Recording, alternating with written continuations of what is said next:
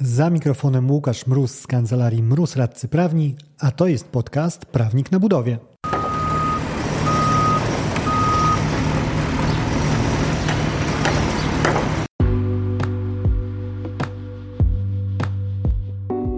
Z tej strony mikrofonu Prawnik na budowie. Zanim przejdziemy do odcinka, dwa szybkie ogłoszenia. Pierwsze, rozplanowałem już wiosenny tur szkoleniowy Katowice 18 marca, Gdańsk 8 kwietnia, Poznań 13 maja. W tych trzech miastach, w tych trzech datach spotkamy się na jednodniowe szkolenia z umów o roboty budowlane. Szczegóły i info o rejestracji znajdziesz w linku w opisie tego odcinka. Rzecz druga, Skoro już mnie słuchasz, będzie mi bardzo miło, jeżeli w miejscu, w którym słuchasz tego podcastu, zostawisz gwiazdkę, recenzję, czy jakąkolwiek inną formę wyrazu wsparcia, która na tej platformie akurat obowiązuje. Dzięki temu prawnikowo-budowlanie dotrzemy w szersze kręgi.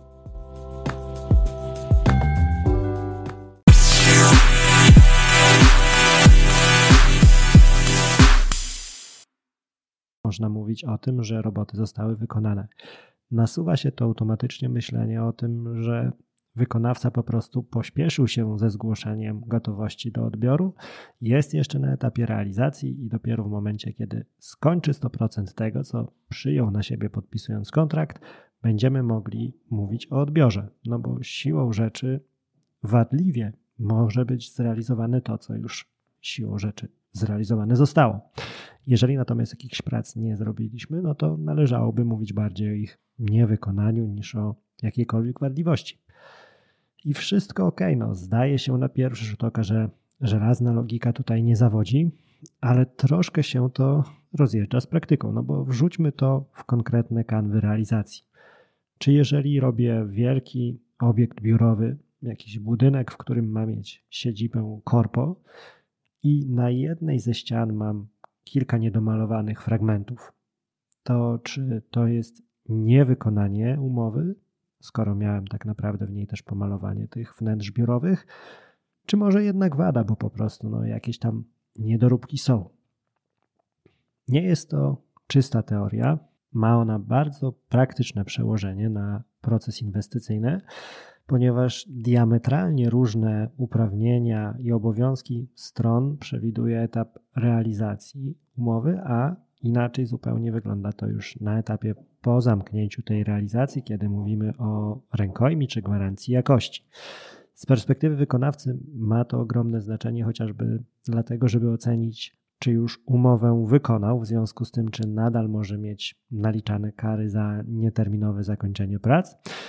A z perspektywy inwestora, cóż, umknąć mu mogą niektóre uprawnienia do odstąpienia od umowy czy do wprowadzenia wykonawstwa zastępczego, E, które przewidziane są w przepisach prawa dla etapu realizacji, ale kluczowa kwestia to będzie ta, czy właściwie odbierać już powinienem, czy też nie, bo tu tematem, który będzie interesował obie strony, będzie ten wątek, nie tylko inwestora, czy nie tylko wykonawcę, ponieważ zwróć uwagę do czego prowadzi przyjęcie, że niewykonanie 100% zakontraktowanych prac zawsze będzie oznaczało brak realizacji umowy, ponieważ w takim przypadku, jeżeli umowa jest niezrealizowana jeszcze, no to ja jako inwestor przystępować do odbioru robót nie muszę wcale, a jako wykonawca tego odbioru wymagać nie mogę. Dlaczego jest to tak istotne? No, ponieważ sądy konsekwentnie przyjmują, że jeżeli już mamy podstawy do odbioru, jeżeli dochodzi, jeżeli doszło do wydania prac, no to przyczyną odmowy odbioru mogą być wady istotne. W moim przykładzie z niedomalowaną ścianą w biurowcu, no nie sposób uznać, że będzie to wada istotna. Będzie to jak najbardziej jakiś defekt, który usunąć powinien wykonawca, no ale chyba nawet ze strony inwestora ciężko byłoby znaleźć kogoś, kto stwierdzi, że e, gdzieś tam brak farby pacniętej na ścianie w jednym czy dwóch miejscach to jest coś, co uprawnia go do odmowy odbioru. Ale jeżeli już staniemy na stanowisku, że to jest niewykonanie całości pracy. No bo przecież cała ściana powinna być pomalowana i moglibyśmy mówić o wadliwości, gdyby pomalowana była, ale nieprawidłowo, bo są jakieś tam przebicia, ale nie o tym, że niepomalowana jest. Ten właśnie przykład pokazuje, że jeżeli pójdziemy w tym kierunku, że tylko wykonanie absolutnego 100% e, danych robót można uznać w ogóle za stan wykonania robót, no to otwiera nam się taka furtka drzwi tylnych do wymagania bliskiego bezusterkowości, bo przedstawić mogę bardzo szeroki zakres wad jako właśnie przykłady niewykonania całości robót, a nie wykonania ich nieprawidłowo.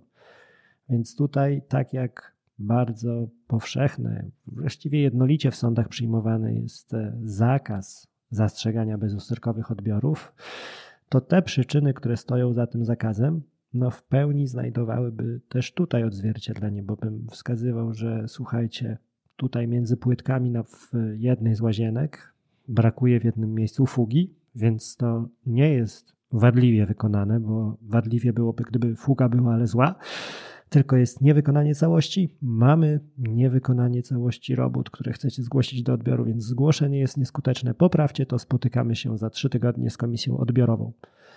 No i tak jak odbiory bezusterkowe, przeciągać można tak długo, jak starczy nam kreatywności do wyszukiwania e, problemów, tak w tym przypadku ten sam mechanizm by działał. Z drugiej strony też nie sposób nie spojrzeć na to oczami inwestora. No, co najmniej dziwne może być dla niego sytuacja, kiedy e, zgłasza mu się ktoś do odbierania robót, chociaż oczywistym jest, że nie wszystko, co zostało zakontraktowane, zostało wykonane. Problem też nie jest obcy sądom.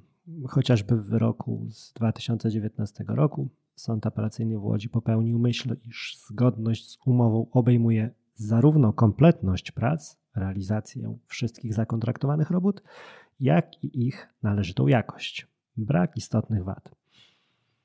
Z prawniczego punktu widzenia wchodzi tutaj jednak pewna no, istotna bolączka wynikająca z przepisów. Mianowicie, jeżeli zajrzysz do przepisów dotyczących umowy o roboty budowlane, nie znajdziesz tam regulacji kwestii rękojmi.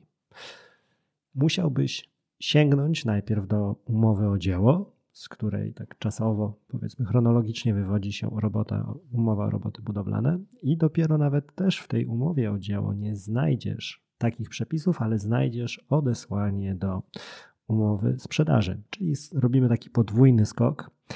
I problem w tym, że nie wszystkie rozwiązania, które są przewidziane dla umowy sprzedaży, jeżeli chodzi o rękojmie, są takie adekwatne jeden do jednego dla umowy o roboty budowlane.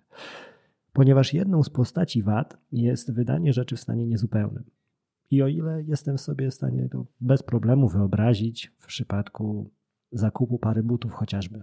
Otwieram pudełko, widzę, że nie ma sznurówki, no to rzecz mam niekompletną. Zwracam, proszę tutaj, to jest te pudełko z niekompletnymi butami. Chciałbym dostać jednak takie, w których obie sznurówki są. No i teraz jak przełożyć to na umowę o roboty budowlane? Bo skoro stosujemy te zasady, no to jedną z postaci wadliwego wykonania robót może być wydanie obiektu tego efektu naszych prac budowlanych w stanie właśnie niezupełnym.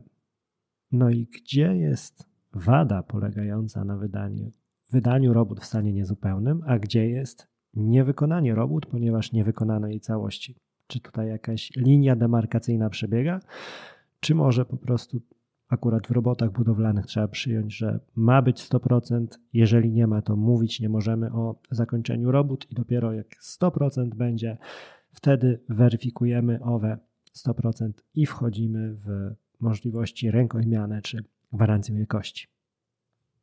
No, czysto funkcjonalnie z tych przyczyn, które omawiałem na swoim przykładzie e, tej niepomalowanej ściany, ale można mnożyć tutaj różne wyimaginowane scenariusze, jak chociażby stadion bez zamontowania jednego krzesełka, które niewątpliwie zamontowane być powinno, ale czy to jest e, wada, czy to jest niepełne wykonanie?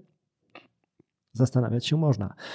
Ale z tych względów właśnie funkcjonalnych przekonuje mnie podejście nomen omen funkcjonalne, e, czyli oceny, jaki kaliber jest tej niepełności prac, takie, tak ją nazwijmy, czy jest to coś, co w kontekście funkcjonalnym uniemożliwia korzystanie z efektu pracy.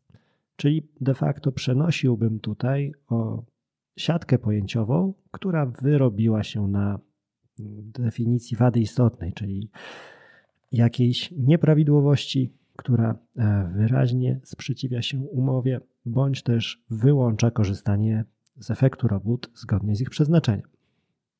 I wtedy, w moim odczuciu, mamy wyśrodkowaną wypadkową tego, co powinien i może wykonawca, i co powinien i może zamawiający. Bo jeżeli przedstawi mu się roboty do odbioru, zgłosi wykonawca gotowość do, do odbioru, zgłosi, że roboty swoje zakończył i będą tam tak szeroko idące niedoróbki, w znaczeniu niewykonania jakichś prac, że no cóż, nie sposób przyjąć w ogóle tego obiektu i nie sposób z niego korzystać, no to oczywiście będę pierwszą osobą, która podniesie rękę, jeżeli padnie pytanie, kto na sali sądzi, że w takim przypadku mamy do czynienia z niewykonaniem robót.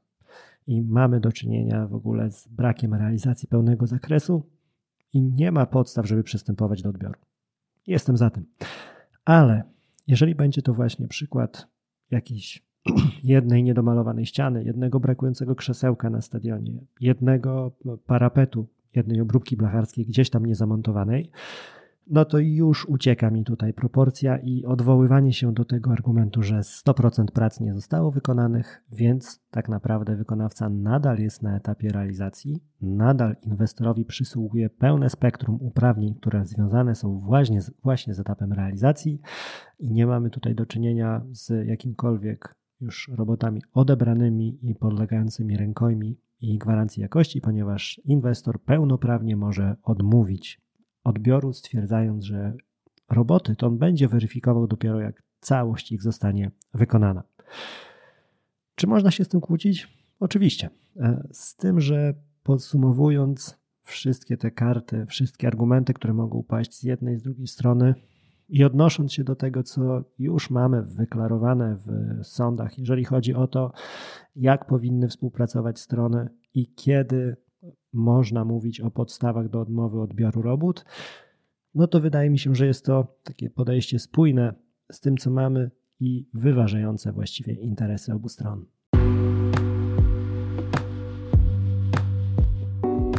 Dzięki za odsłuchanie tego odcinka.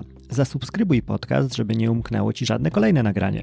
Znajdziesz go w Spotify, Google Podcasts czy Apple Podcasts. Jeżeli natomiast chciałbyś się skontaktować ze mną, napisz na biuromałpa kancelariamroz.pl.